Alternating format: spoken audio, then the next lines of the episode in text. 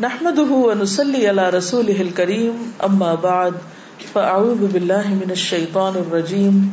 بسم الله الرحمن الرحيم. رب اشرح لي صدري ويسر لي أمري، واحلل عقدة من لساني يفقه قولي. کون حدیث سنائے گا؟ سنائیے۔ عن عبد الله بن عمرو قال أن رسول الله ان رسول اللہ صلی اللہ علیہ وسلم قال عن عبد الله بن عمرو أن رسول الله صلى الله عليه وسلم قال الدنيا متاع وخير متاع الدنيا المرأة الصالحة.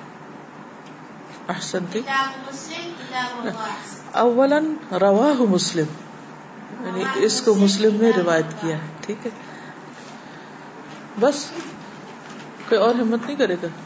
اگر غلطی بھی ہوگی تو کیا ہوا؟ جی آپ سنائیے۔ عبد الله بن عمر عمرن. عن عبد الله بن عمر أن رسول الله صلى الله عليه وسلم قال الدنيا متاع وخير متاع الدنيا المرأة الصالحة. رواه مسلم. اوکے اگر اتنا بھی ہو جائے کافی. رواہ مسلم. ٹھیک ہے؟ اچھا یہ جو لفظ ہے نا عمر بہت سے لوگ اس کو درست نہیں پروناؤنس کر پاتے. کوئی اس کو عمرو پڑھتا ہے؟ کوئی عمر ہی پڑھ دیتا ہے۔ تو اصل میں واؤ جو ہے یہ عین کے اوپر زبر کی علامت ہے یہاں پر یعنی اس کی علامت کے طور پر کہ عمر نہیں بلکہ عمر ہے۔ تو اب لکھنے میں تو عمر اور عمر ایک ہی طرح لکھا جاتا ہے، لیکن پڑھنے میں پھر کیسے فرق کیا جائے؟ تو اس فرق کو واضح کرنے کے لیے واؤ کا اضافہ کیا گیا۔ ہے؟ ٹھیک ہے؟ سازا خیر جاتی غور و فکر کیا کریں؟ تو میں نے ایک جو حدیث آپ نے بتائی تھی المارا کو سالنا اس میں خدیجہ نے سالہ ہماری جو حدیث ہے، کتاب الوحی بس کو میں نے دوبارہ پڑھا۔ تو اس میں سے میں نے کچھ پوائنٹس لکھے تھے ایک تو یہ تھا کہ نبی صلی اللہ علیہ وسلم پر وہی آنی شروع ہوئی۔ جیسے ابھی آسار شروع ہوئے تھے نا آپ کو تنہائی اچھی لگنے لگی۔ آپ صلی اللہ علیہ وسلم گھر سے باہر رہنے لگے اور پھر گھر آتے تھے، کھانا لے کے چلے جاتے تھے۔ تو خدیجہ علیہ السلام نے کبھی سوال نہیں کیا کہ کہاں جا رہے ہیں مجھے اکیلا چھوڑے بچے اکیلے، کچھ بھی نہیں۔ پھر اس کے بعد جب وہی آئی پہلی اور گھر آئے اور نبی صلی اللہ علیہ وسلم نے کہا، مجھے کمبل اڑا دو، تو انہوں نے پھر بھی سوال نہیں کیا کہ آپ کو کیا فوراً کمبل اڑا دیا یعنی ان کو فزیکل کمفرٹ دیا۔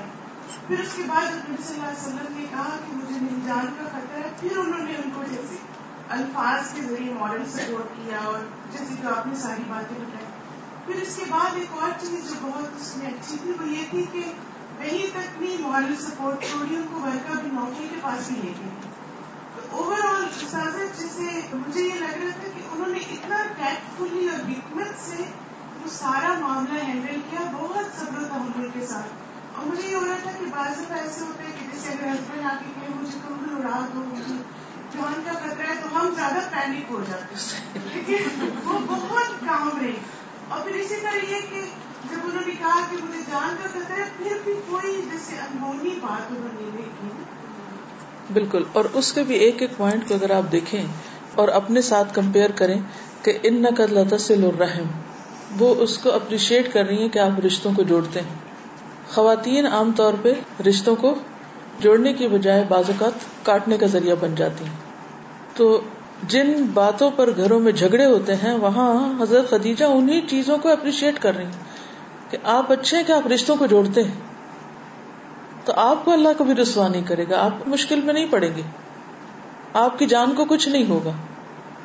ہم سب اس موقع پر غور کریں کہ کیا ہم اپنے ہسبینڈ کے ساتھ تعاون کرتے ہیں کہ وہ رشتوں کو جوڑے اپنے ماں باپ کے ساتھ جڑے بہن بھائیوں کے ساتھ جڑے ہمارے ماں باپ کے ساتھ پھر جواباً اچھا سلوک کریں۔ کیونکہ جب ہم انہیں نہیں جڑنے دیتے تو پھر ہمیں بھی روک دیتے پھر خواتین یہ شکایت لے کے تو آتی ہیں کہ میرے شوہر مجھے ماں باپ سے ملنے نہیں دیتے، یہ نہیں بتاتی کہ وہ بھی ان کو نہیں ملنے دیتی۔ وہ بھی رکاوٹ ہے یعنی اپنی بات اپنی غلطی نہیں بیان کرے گی۔ پھر آپ دیکھیے کہ وہ تحمل الکل بوجھ اٹھاتے ہیں دوسروں کا۔ اب بعض اوقات کوئی کسی کا بوجھ اٹھا لیتا ہے، ذمہ داری لے لیتا ہے، تو سارے لوگ اس کو بے وقوف کہنے لگتے ہیں۔ کہ تمہیں کس نے کہا؟ کہ تم کسی کی ضمانت دو۔ بعض اوقات ایسا ہوتا ہے نا کہ کسی کی ضمانت دینی پڑتی۔ تو ایسے مشکل وقتوں میں سر پیچھے ہٹ جاتے ہیں کیونکہ اعتماد نہیں ہوتا۔ کہ اگر ہم نے کسی کی ضمانت دی تو کیا پتا ہم ہی نہ پکڑے جائیں۔ پھر تقسب المعدوم۔ جن کے پاس نہیں ہے، ان کو کما کے دیتے ہیں۔ کما کے دیتے ہیں۔ ایک ہوتا ہے انسان اپنے لیے کماتا ہے اور ایک ہوتا ہے اوور ٹائم کرتا ہے اپنے کسی غریب رشتے دار کو سپورٹ کرنے کے لیے مثلا بھائی کی تعلیم کا خرچہ اٹھانے کے لیے۔ تھوڑی دیر کے لیے سوچیے کہ اگر آپ کے ہسبینڈ اوور ٹائم کر رہے ہیں کہ ان کا چھوٹا بھائی پڑھ لے یا اس کی شادی ہو جائے، اس پر آپ کا رویہ کیا ہوگا؟ کیا کریں گے آپ؟ کوئی جواب دے گا مجھے؟ گھر میں ہنگامہ کھڑا کر دیں گے کہ آپ کو اپنی بیوی کا خیال نہیں، اپنے بچوں کا خیال نہیں، اور آپ اپنے بہن بھائیوں کے لیے کمائی کرتے رہتے ہیں۔ بعض اوقات تو لوگ ایسی جگہ رشتہ بھی نہیں دیتے کہ اس کے بہت سارے بہن بھائی ہیں، یہ انہیں کوئی دیتا رہے گا، ہمیں کم ملے گا۔ یعنی کتنی خصیص گھٹیا حرکتیں ہیں نا جو ہم کرتے ہیں، اور ہمیں پتہ بھی نہیں ہوتا کہ ہم کیا کر رہے ہیں۔ کتنی بیویاں ہوں جو خود شوہر کو ہی توجہ دلائیں کہ دیکھیں آپ کے بہن بھائیوں کو ضرورت ہے، آپ ان پہ خرچ کریں۔ یعنی ہم سب کو اپنے اپنے دلوں نیتوں، عمل کا جائزہ لینا چاہیے کہ کیا ہمارا یہ اخلاق ہے؟ کہ شوہر کے خاندان کا ہم خیال کر رہے ہوں، ہم توجہ دلا رہے ہوں کہ دیکھو، اس کو بھی دینا چاہیے، اس کو بھی دینا چاہیے، اس کو بھی دینا چاہیے۔ بعض اوقات ایسا ہوتا ہے نا کہ بہن بھائی ضرورت سے زائد کا مطالبہ کر لیتے ہیں، پھر شوہر ہم ہی سے آ کے کہتے ہیں کہ میرے اس بھائی نے تو مجھے تنگ کر دیا، اب میں اس کا کیا کروں؟ تم بتاؤ۔ یہاں بھی آپ دیکھیے کہ اگر آپ کہیں گے کچھ نہ کرو تو بھی آپ برے ہوں گے، اگر آپ کہیں اچھا کرو تب بھی آپ برے ہوں گے۔ آپ کو کریڈٹ نہیں ملنے والا۔ کیونکہ بھلے شوہر یہ کہہ رہے ہیں کہ میرا بھائی مجھے تنگ کر رہا ہے۔ میں ایک مثال دے رہی ہوں آپ کو۔ لیکن جب آپ کہیں گے کہ نہیں، آپ اچھا کریں تو وہ کہیں گے تم میری نہیں سنتی، میری طرف داری نہیں کرتی، تب بھی ناراض ہوں گی اور اگر انہیں دونوں وے میں آپ پھنسے ہوئے ہیں، تو بہت مشکل فیصلہ ہوتا ہے اس وقت۔ کیا کرنا چاہیے ایسے موقع پر؟ جی پیچھے سے آپ فرمائی کیا کہنا چاہیے؟ ہوں۔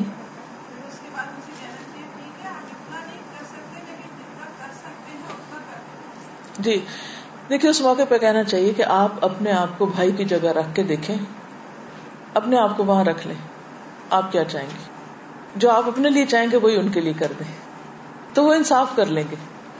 صحیح فیصلہ کر پائیں گے۔ کیونکہ بعض اوقات دوسرا ضرورت مند ہوتا ہے اور ایک اس کو مان بھی ہوتا ہے کہ فلاں کر دے گا میرے لیے۔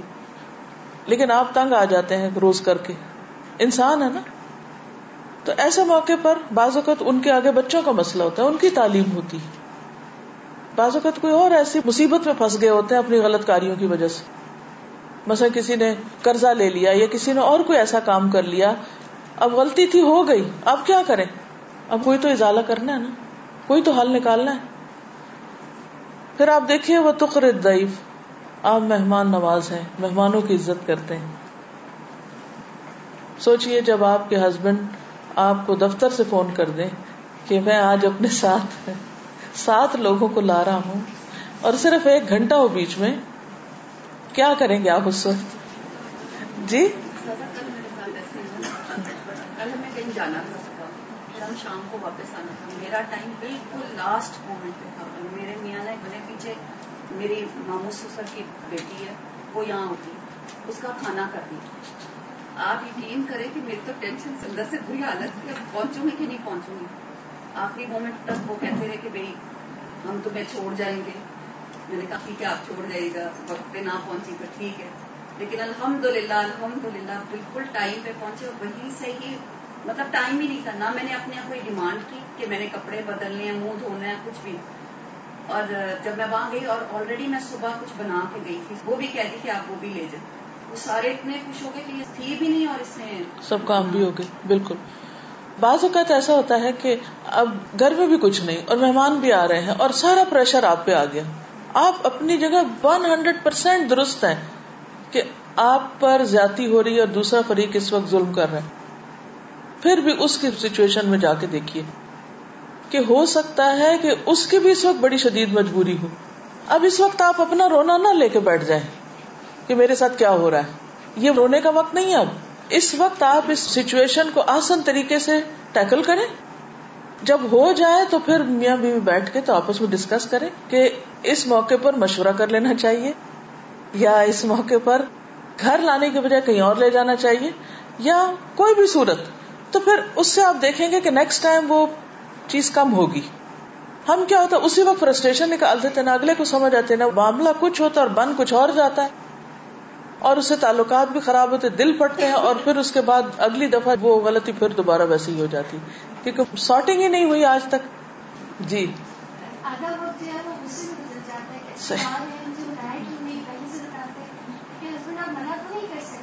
ہیں اب وہ جو کہہ چکے ہیں سو کہہ چکے ہیں وہ پھر آدھا وقت جو ہے غصے میں گزر جاتا ہے کہ اب کیا کریں اور کیا نہ کریں بالکل کر بھی رہے ہیں اور موڈ بھی آف ہے۔ جی آپ کچھ کہہ رہی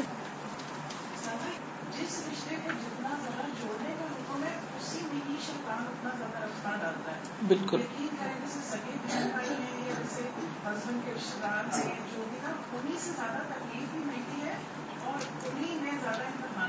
بالکل صحیح۔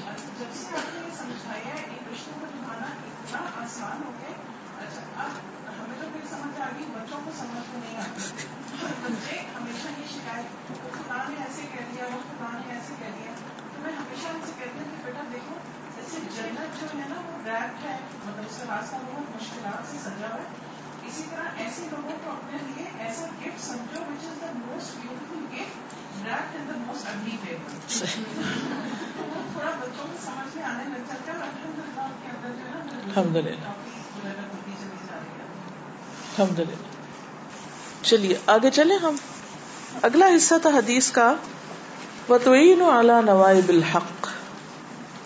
حق کے معاملے میں جو مشکلات آتی ہیں، ان میں آپ مددگار ہوتے ہیں۔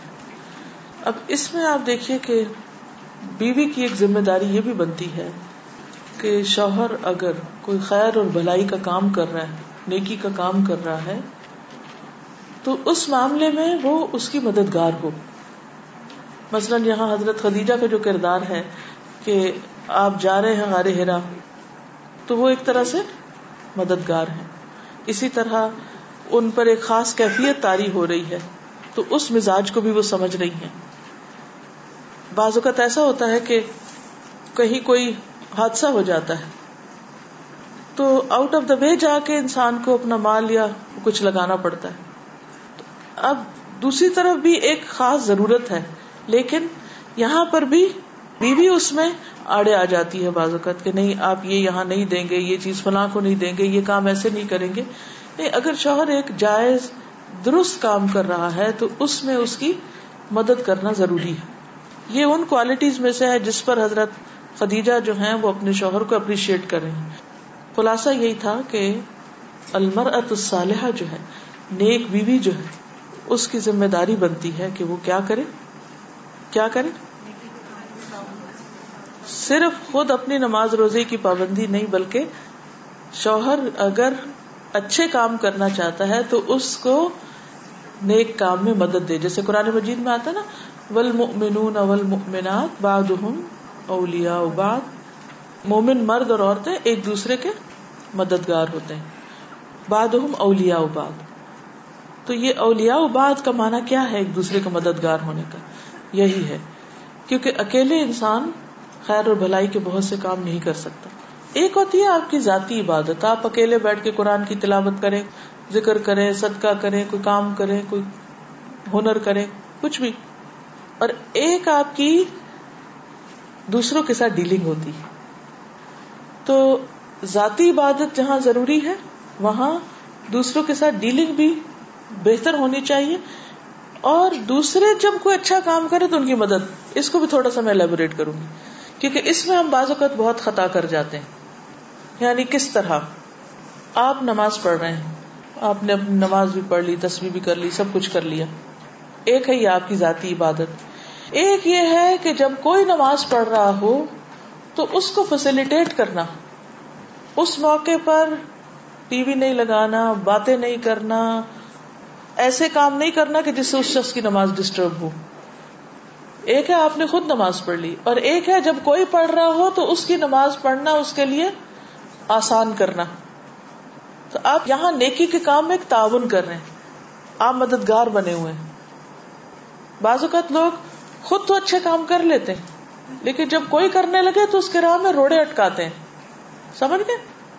مثلاً آپ تحجد کے لیے اٹھ رہے ہیں، شوہر نہیں اٹھ رہے۔ یا بچے نہیں اٹھ رہے یا اور کوئی گھر میں وہ نہیں اٹھ رہا اب آپ کا فرض کیا بنتا ہے؟ کیسے اٹھے کیسے اٹھے یہ نہیں کہ آپ اٹھ گئے، سارے گھر کی لائٹیں آن کر دی ہیں، ہر طرف دروازے پٹخا رہے ہیں، فون کر رہے ہیں، کھانے پکانے شروع کر دیے آپ نے اور سب کی نیند برباد کر دی۔ یہ طریقہ ٹھیک نہیں ہے۔ کیوں؟ جی کیوں ٹھیک نہیں؟ گھر میں عموماً ایک دوسرے کے ساتھ تعلقات کب خراب ہوتے ہیں؟ انہی چیزوں سے نا۔ ہاں جی۔ ہاں ہاں۔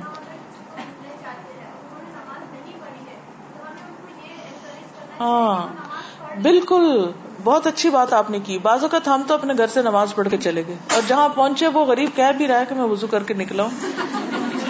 تو ہم کہتے ہیں ہم دو منٹ لیں گے، ذرا آپ بیٹھ جائیں۔ بلیو می جب بھی زندگی میں مجھ سے کسی نے کہا دو منٹ، اس نے کبھی دو منٹ نہیں لیے۔ مجھے قطن دو منٹ کا اعتبار نہیں۔